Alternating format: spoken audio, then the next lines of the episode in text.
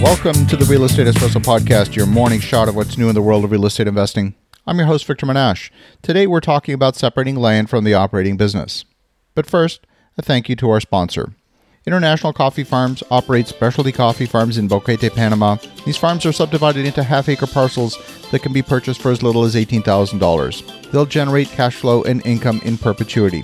For more information, check out internationalcoffeefarms.com. That's internationalcoffeefarms.com. We are back and we are talking about separating land from the operating business that runs on top of it. I often come across properties for sale that have an operating business attached to them they're presented as a great real estate deal, when in fact there's no other practical purpose for the land apart from the operating business. A boat marina is always going to be a boat marina. You're not going to repurpose it for a beach hotel. A gas station is always a gas station. A senior living home is not going to be turned into a hotel or vacation rental.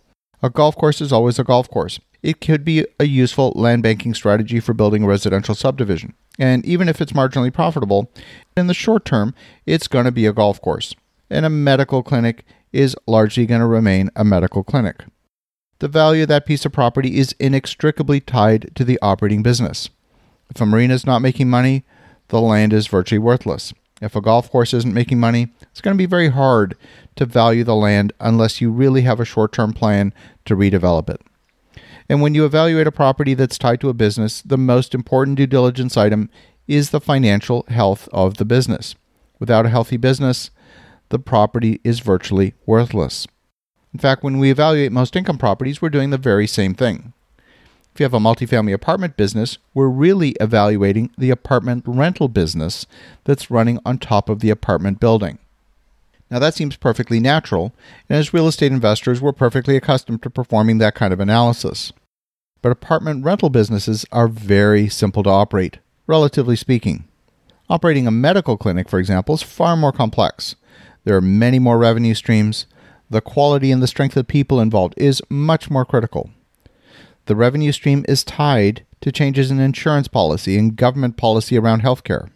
And your average real estate investor is not even remotely equipped to evaluate whether a medical clinic is being operated profitably or optimally.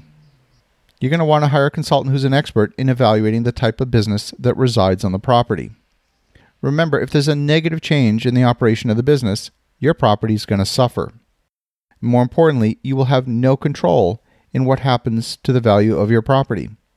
Unless you're prepared to step in and take over the operation of the business, your future is linked to a business over which you have no control.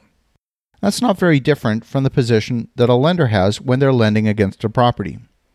They're relying on you to operate the property profitably. The only recourse they have is either a foreclosure or a power of sale to recover their money.